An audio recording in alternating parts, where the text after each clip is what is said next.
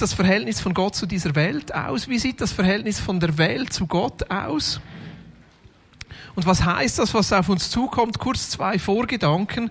Ich denke, dass ich in dieser und der nächsten Predigt so eine oder andere, ähm, wie soll ich sagen, Weltsicht auch ein bisschen in Frage stelle. Lass das einfach mal zu.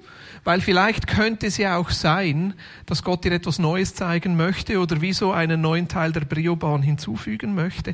Und das Zweite, gewisse Dinge, die ich sage, sind wirklich auch so als ich sage mal, als Vorschlag gedacht und nicht in dem Sinn als absolut. Genau so ist es und genau so wird es sein. Weil gerade wenn es um das Thema der Zukunft geht, wenn es um das Thema der letzten Dinge geht und äh, den Himmel und, und, und, und, und die Erde, ist es auch ein Thema, wo die Bibel nicht immer so klar Dinge dazu sagt. Und überall dort, wo Menschen dann sagen, genau so ist es, werde ich selber ein bisschen vorsichtig. Und deshalb möchte ich es auch nicht so rüberbringen, obwohl es vielleicht im einen oder anderen Satz so tönt. Also du darfst gerne anderer Meinung sein oder mir widersprechen. Das ist gar kein Problem. Aber lass uns ein, so starten so mit der Frage, wie sieht überhaupt dieses Verhältnis aus zwischen Gott und Welt? Wie stehen Gott und Welt miteinander in Beziehung? Und es gibt grundsätzlich so drei Sichten, ja, wie Menschen sich dieses Verhältnis zwischen Gott und Welt vorstellen. Das eine ist die pantheistische Sicht, das zweite ist die deistische Sicht und das dritte ist die biblische Sicht. Toll, oder? Jüdisch-christliche Sicht. Was bedeutet Pantheismus? Pantheismus bedeutet, dass Gott und Welt so zueinander stehen, dass sie völlig verschwommen oder völlig ineinander sind, dass eigentlich Gott in allem ist und Gott in allem erlebt werden kann. Also wenn man einen Baum umarmt, umarmt man Gott. Wenn man einem Menschen begegnet, begegnet man Gott. Und Gott und Welt und Materie sind so in einer, einer verflochten, dass man sie nicht trennen kann. Das bedeutet, dass schlussendlich dann alles Gott ist. Wo finden wir diese Sicht? Wir finden sie in Naturreligionen, wir finden sie so in, in, in Stammesdenken, aber wir finden sie auch in der heutigen Esoterik. Ja, in der Esoterik ist grundsätzlich diese pantheistische Sicht drin, dass in einem Stein Energie ist. Und diese Sicht entsteht oft ähm, durch Weltflucht oder durch einen übertriebenen Idealismus. Ja. Das ist so die Art und Weise, wie Menschen sich dieses Verhältnis zwischen Gott und Welt vorstellen. Die Herausforderung in dieser Sicht ist, dass man den Zerbruch dieser Welt verdrängen muss weil man irgendwo mit, mit den Herausforderungen der Welt nicht umgehen kann. Ja, wie kann überhaupt dann etwas schlecht sein, wenn ja alles Gott ist und Gott in allem ist? Das genaue Gegenteil ist dieser Deismus. Das ist das genaue Gegenteil, wo Gott eigentlich gar nichts mit dieser Welt zu tun hat, sondern Gott ein Wesen ist, das so getrennt ist von uns, dass es weit, weit weg ist. Also Gott und diese Welt haben grundsätzlich nichts miteinander zu tun. Es gibt einen Gottort, das ist ein anderer Ort, eine andere Zeit, eine andere Materie, und dann gibt es einen Weltort, da sind wir Menschen drin und die, das ist ein unüberwindlicher Graben, der da ähm, die, sich diesen, zwischen diesen beiden auftut. Wo sehen wir diese Sicht? Ich glaube, das ist die vorherrschende Sicht heute. Der Säkularismus, der Gott verdrängt aus allem und unserem ganzen Leben, sagt eigentlich so, Gott hat nichts mit diesem Wesen zu tun oder mit dieser Welt zu tun, sondern eigentlich wir wollen Gott ja auch nicht. Wir wollen ihn nicht in unserem Unterricht, wir wollen nicht in unserer Erziehung, wir wollen ihn nicht in unserer Politik. Gott soll uns in Ruhe lassen. Bis dorthin, dass man dann Gott abschafft und sagt, Atheismus, es gibt gar keinen Gott. Das wäre dann die Fortsetzung dieser äh, deistischen Weltsicht, aber eben dann ist es nicht mehr deistisch, sondern atheistisch. Ja, wie entsteht diese Sicht? Eigentlich entsteht diese Sicht mit der Unmöglichkeit, sich einen guten Gott mit dem Zerbruch dieser Welt zu denken. Ja, wenn es doch einen Gott gibt, wieso sieht es dann hier so schrecklich aus? Oder auch, weil man sich von Gott nicht sagen lassen will. Weil wenn ja Gott etwas mit mir zu tun hat, dann muss ich auch mein Verhältnis zu, dieser, zu diesem Gott klären und vielleicht sogar diesem Gott Verantwortung abgeben. Die, die, die Herausforderung beim Deismus ist, und ich verweise hier auf die tolle Predigt von Andrea, wie gehen wir mit den vier Echos um? Wie gehen wir mit der Sehnsucht in uns Menschen um, dass es da noch etwas mehr gibt? Diese Sehnsucht nach Schönheit, diese Sehnsucht nach Gerechtigkeit, diese Sehnsucht nach Beziehung, diese Sehnsucht nach Sinn, und Fülle. Wie gehen wir mit dieser Sehnsucht um? Wenn wir feststellen, dass wir Mangelwesen sind, ja, ja, dann muss es doch ein Gegenüber etwas anderes geben. Das jüdisch-christliche Weltbild sieht Gott als Gegenüber. Also anders als der Pantheismus ist Gott nicht einfach in allem, sondern Gott ist ein Gegenüber, getrennt von uns. Wir sind nicht Gott, sondern Gott ist Gott ist ein Gegenüber. Aber trotzdem ist er nicht weit weg, sondern dieser Gott tritt immer wieder in unsere Welt hinein. Er ist immer wieder hier. Er durchbricht Zeit, Raum und Materie, um uns nahe zu sein und uns dort abzuholen, wo wir sind. Oder gerade in unserem Glauben, dass wir sagen, Gott wird Mensch in Jesus Christus und lebt unter uns. Das ist diese Weltsicht, die nicht alles verschwimmt oder alles zusammenfügt, die nicht alles voneinander trennt, sondern immer wieder in dieser Spannung steht. Wo sehen wir diese Sicht? Ich hoffe bei uns. Ich hoffe im Alten und im Neuen Testament.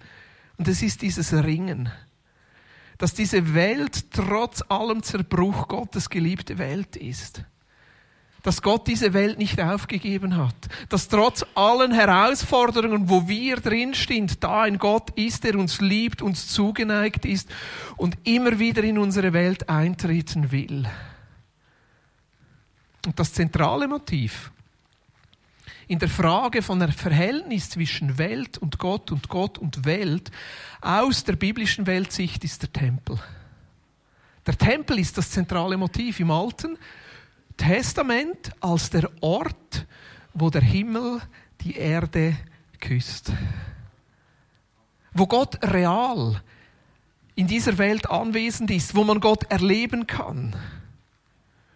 Und das Tolle ist, dass Jesus dieses Motiv des Tempels im Neuen Testament wieder aufnimmt und ihm sogar eine neue Deutung gibt. Aber lass uns zuerst noch beim Alten Testament bleiben. Für was steht der Tempel im Alten Testament? Es steht für den Ort, wo Gott in unsere Dimension hineintritt.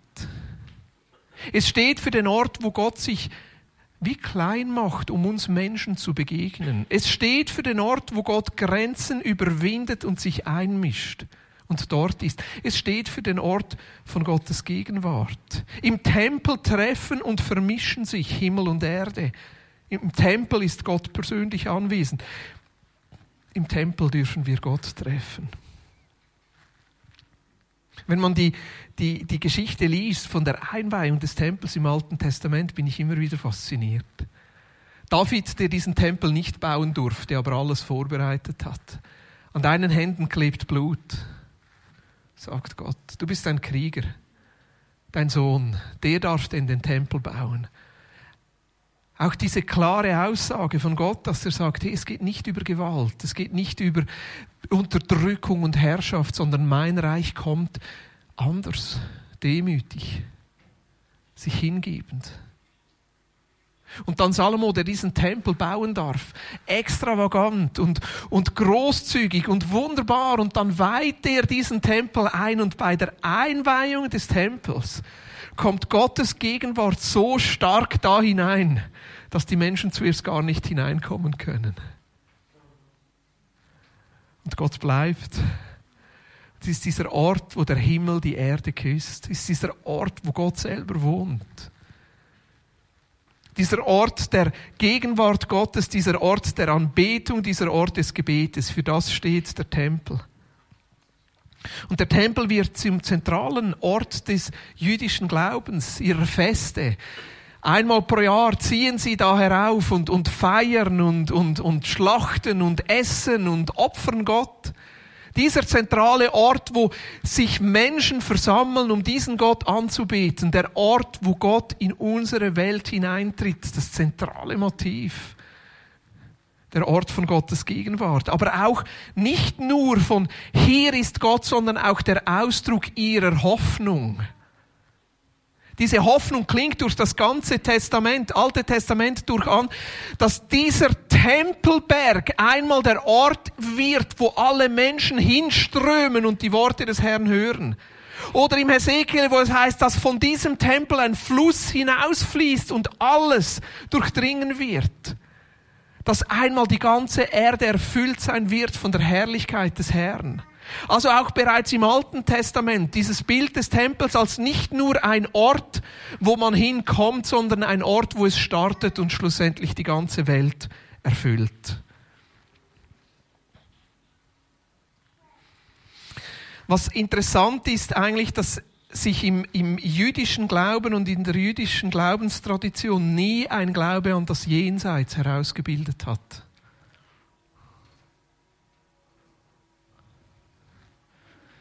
Das Leben nach dem Tod ist ein sehr, sehr untergeordnetes und kleines Thema im Alten Testament. Sondern es ist das Thema des Tempels, dass Gott zu uns kommt und uns besucht, wo wir sind in diesem Leben hier. Und in diese Vorstellungswelt des Tempels tritt Jesus hinein. Kabum. Auftritt von Jesus. Und er nimmt diese, diese Themen des Tempels mit auf. Er nimmt diese Fragen mit auf. Und dann, als er, Johannes 2, als er in, in den Tempel hineingeht und den Tempel ausmistet, wird er gefragt, hey, aus welcher Autorität heraus darfst du das tun? Die führenden Männer des jüdischen Volkes stellten Jesus zur Rede. Kannst du es mit einem Wunder beweisen, dass du das Recht hast, so zu handeln? Jesus gab ihnen zur Antwort, reiß diesen Tempel ab und ich werde ihn in drei Tagen wieder aufbauen. Wie? entgegneten sie. 46 Jahre lang wurde an diesem Tempel gebaut und du willst ihn in drei Tagen wieder aufbauen? Doch Jesus hatte mit dem Tempel seinen eigenen Körper gemeint. Später, als Jesus von den Toten auferstanden war, erinnerten sich seine Jünger an diesen Ausspruch und sie glaubten den Voraussagen der Schrift und dem, was Jesus selbst gesagt hatte. Also Jesus nimmt dieses Bild des Tempels auf. Diese Vorstellung, dass Himmel hierher kommt. Dass im Tempel der Himmel die Erde küsst. Er korrigiert das nicht und sagt, ihr habt da eine falsche Vorstellung, sagt, sondern nein, dieser Tempel ist genau richtig, der Tempel, der Ort von Gottes Gegenwart, wo Gott zu uns kommt. Aber es ist nicht ein Ort und es ist nicht ein Gebäude. Ich bin dieser Tempel. Ich bin Träger dieser Gegenwart. Ich bin der Himmel, der zu euch kommt. Und noch genauer, Jesus sagt hier, ich meine damit meine Auferstehung. In drei Tagen werde ich diesen Tempel wieder aufrichten. Es wird einen neuen Ort geben. Eine neue Art und Weise geben, wie Himmel und Erde zusammenkommt. Eine neue Verbindung geben, wie diese Welt von Gott und diese Welt von euch Menschen zusammengefügt ist. Und ich bringe sie euch.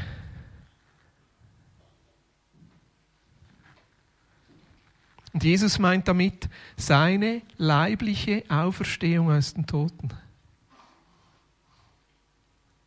Etwas Gegenständliches. Und das ist eine krass radikale Botschaft. Diese Neudefinition, die Jesus hier vornimmt vom Tempel, ist etwas krass Radikales, dass er sagt, hey, mit diesem Moment kommt etwas Neues in die Welt hinein. Mit diesem Moment der leiblichen Auferstehung kommt etwas Neues und eine neue Art und Weise, wie der Himmel die Erde küsst. Wie sich Himmel und Erde verbindet. Wie sich Gottes Welt und eure Welt miteinander verbindet. Und diese Auferstehung hat auch Auswirkungen auf uns.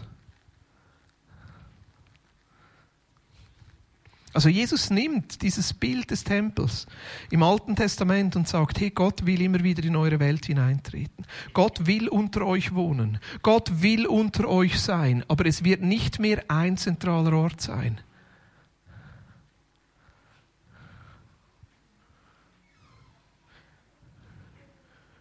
Paulus nimmt das auf im Römerbrief, wo er dann sagt, ihr seid mitgestorben mit Jesus am Kreuz und auferstanden mit ihm zu einem neuen Leben. Er nimmt es auf in anderen Briefen, wo er sagt, ihr seid jetzt mein Leib. Das bedeutet, dass wir teilhaben an dieser leiblichen Auferstehung von Christus. Paulus geht dann sogar so weit, dass er sagt, ihr bildet jetzt zusammen den Tempel Gottes. Der Ort, wo sich Himmel und Erde küssen. Der Ort, wo Gottes Realität und die menschliche Realität zusammenkommt. Und wo startet es? Mit der Auferstehung von Jesus. Diese leibliche Auferstehung von Jesus. Ich möchte noch ein bisschen bei diesem Bild bleiben und ein Kapitel nehmen aus Lukas Evangelium, Kapitel 24, und ich möchte das nicht mit euch lesen, weil das, dafür reicht die Zeit nicht mehr. Aber einfach so drei Geschichten daraus nehmen aus diesem Lukas-Evangelium, die diesen auferstandenen Christus zeigen und uns auch Beispiele geben, wie dieses Leben jetzt, wo Himmel und Erde sich küssen, aussehen könnte. Dieses Lukas-Evangelium enthält drei Geschichten. Zuerst die Begegnung am Grab. Oder eben keine Begegnung, weil Jesus auferstanden ist. Die Jünger unterwegs nach Emmaus und Jesus inmitten der Jünger in Jerusalem. Das ist zuerst die Begegnung am Grab. Jesus, der nach drei Tagen wirklich auferstanden ist. Und die Frauen, natürlich sind es Frauen.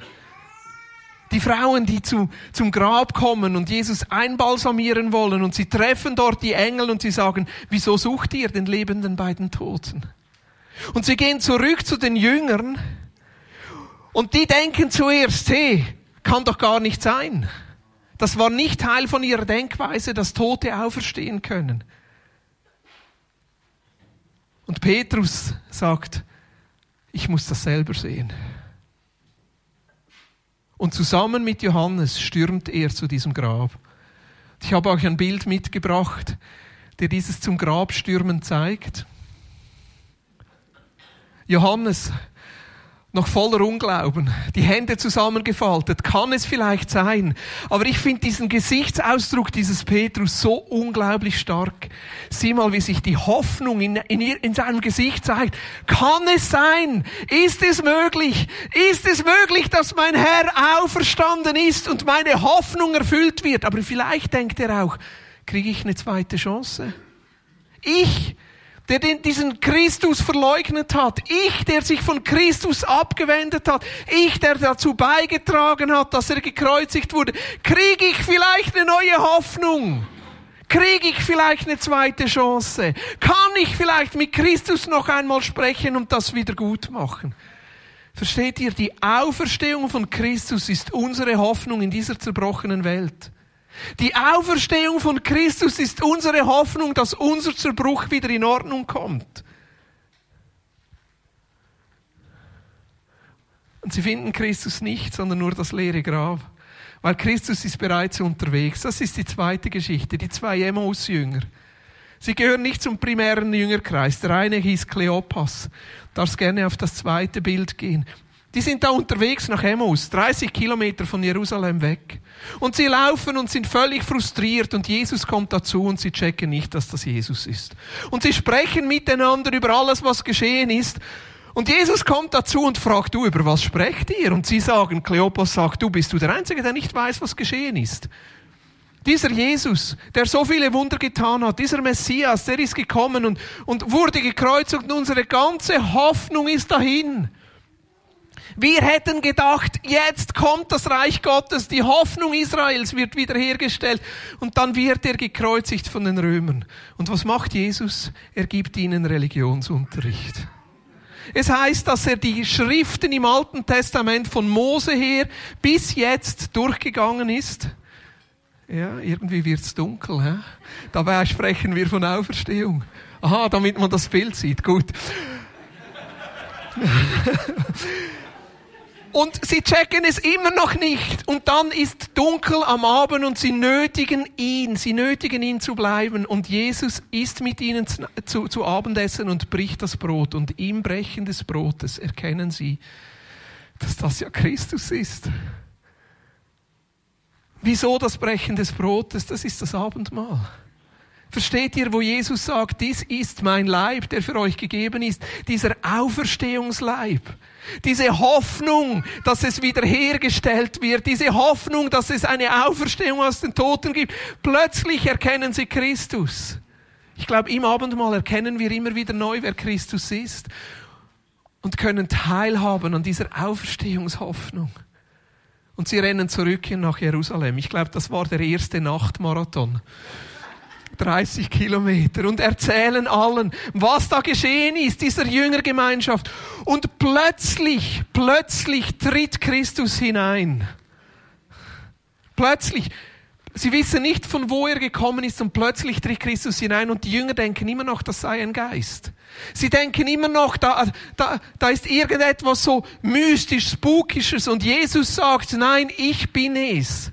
Versteht ihr, unser Glaube ist eine leibliche Auferstehung, nicht etwas Mystisches, Deistisches, das einfach nur unsere Seele weiterlebt. Es ist eine leibliche Auferstehung, wo Himmel und Erde sich küssen.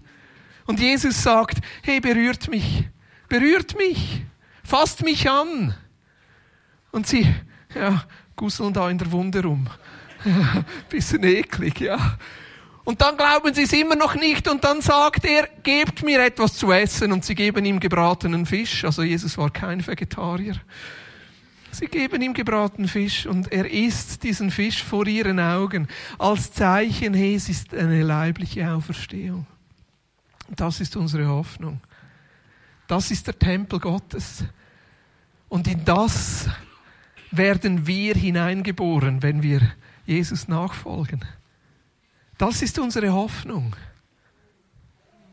Das ist unsere Hoffnung. Jesus, der mitten hineintritt, der Raum und Zeit durchbricht, der Materie durchbricht und gleichzeitig, seht mal, Jesus hat einen neuen Leib. Plötzlich kommt er mit dazu. Plötzlich ist er vor ihren Augen verschwunden.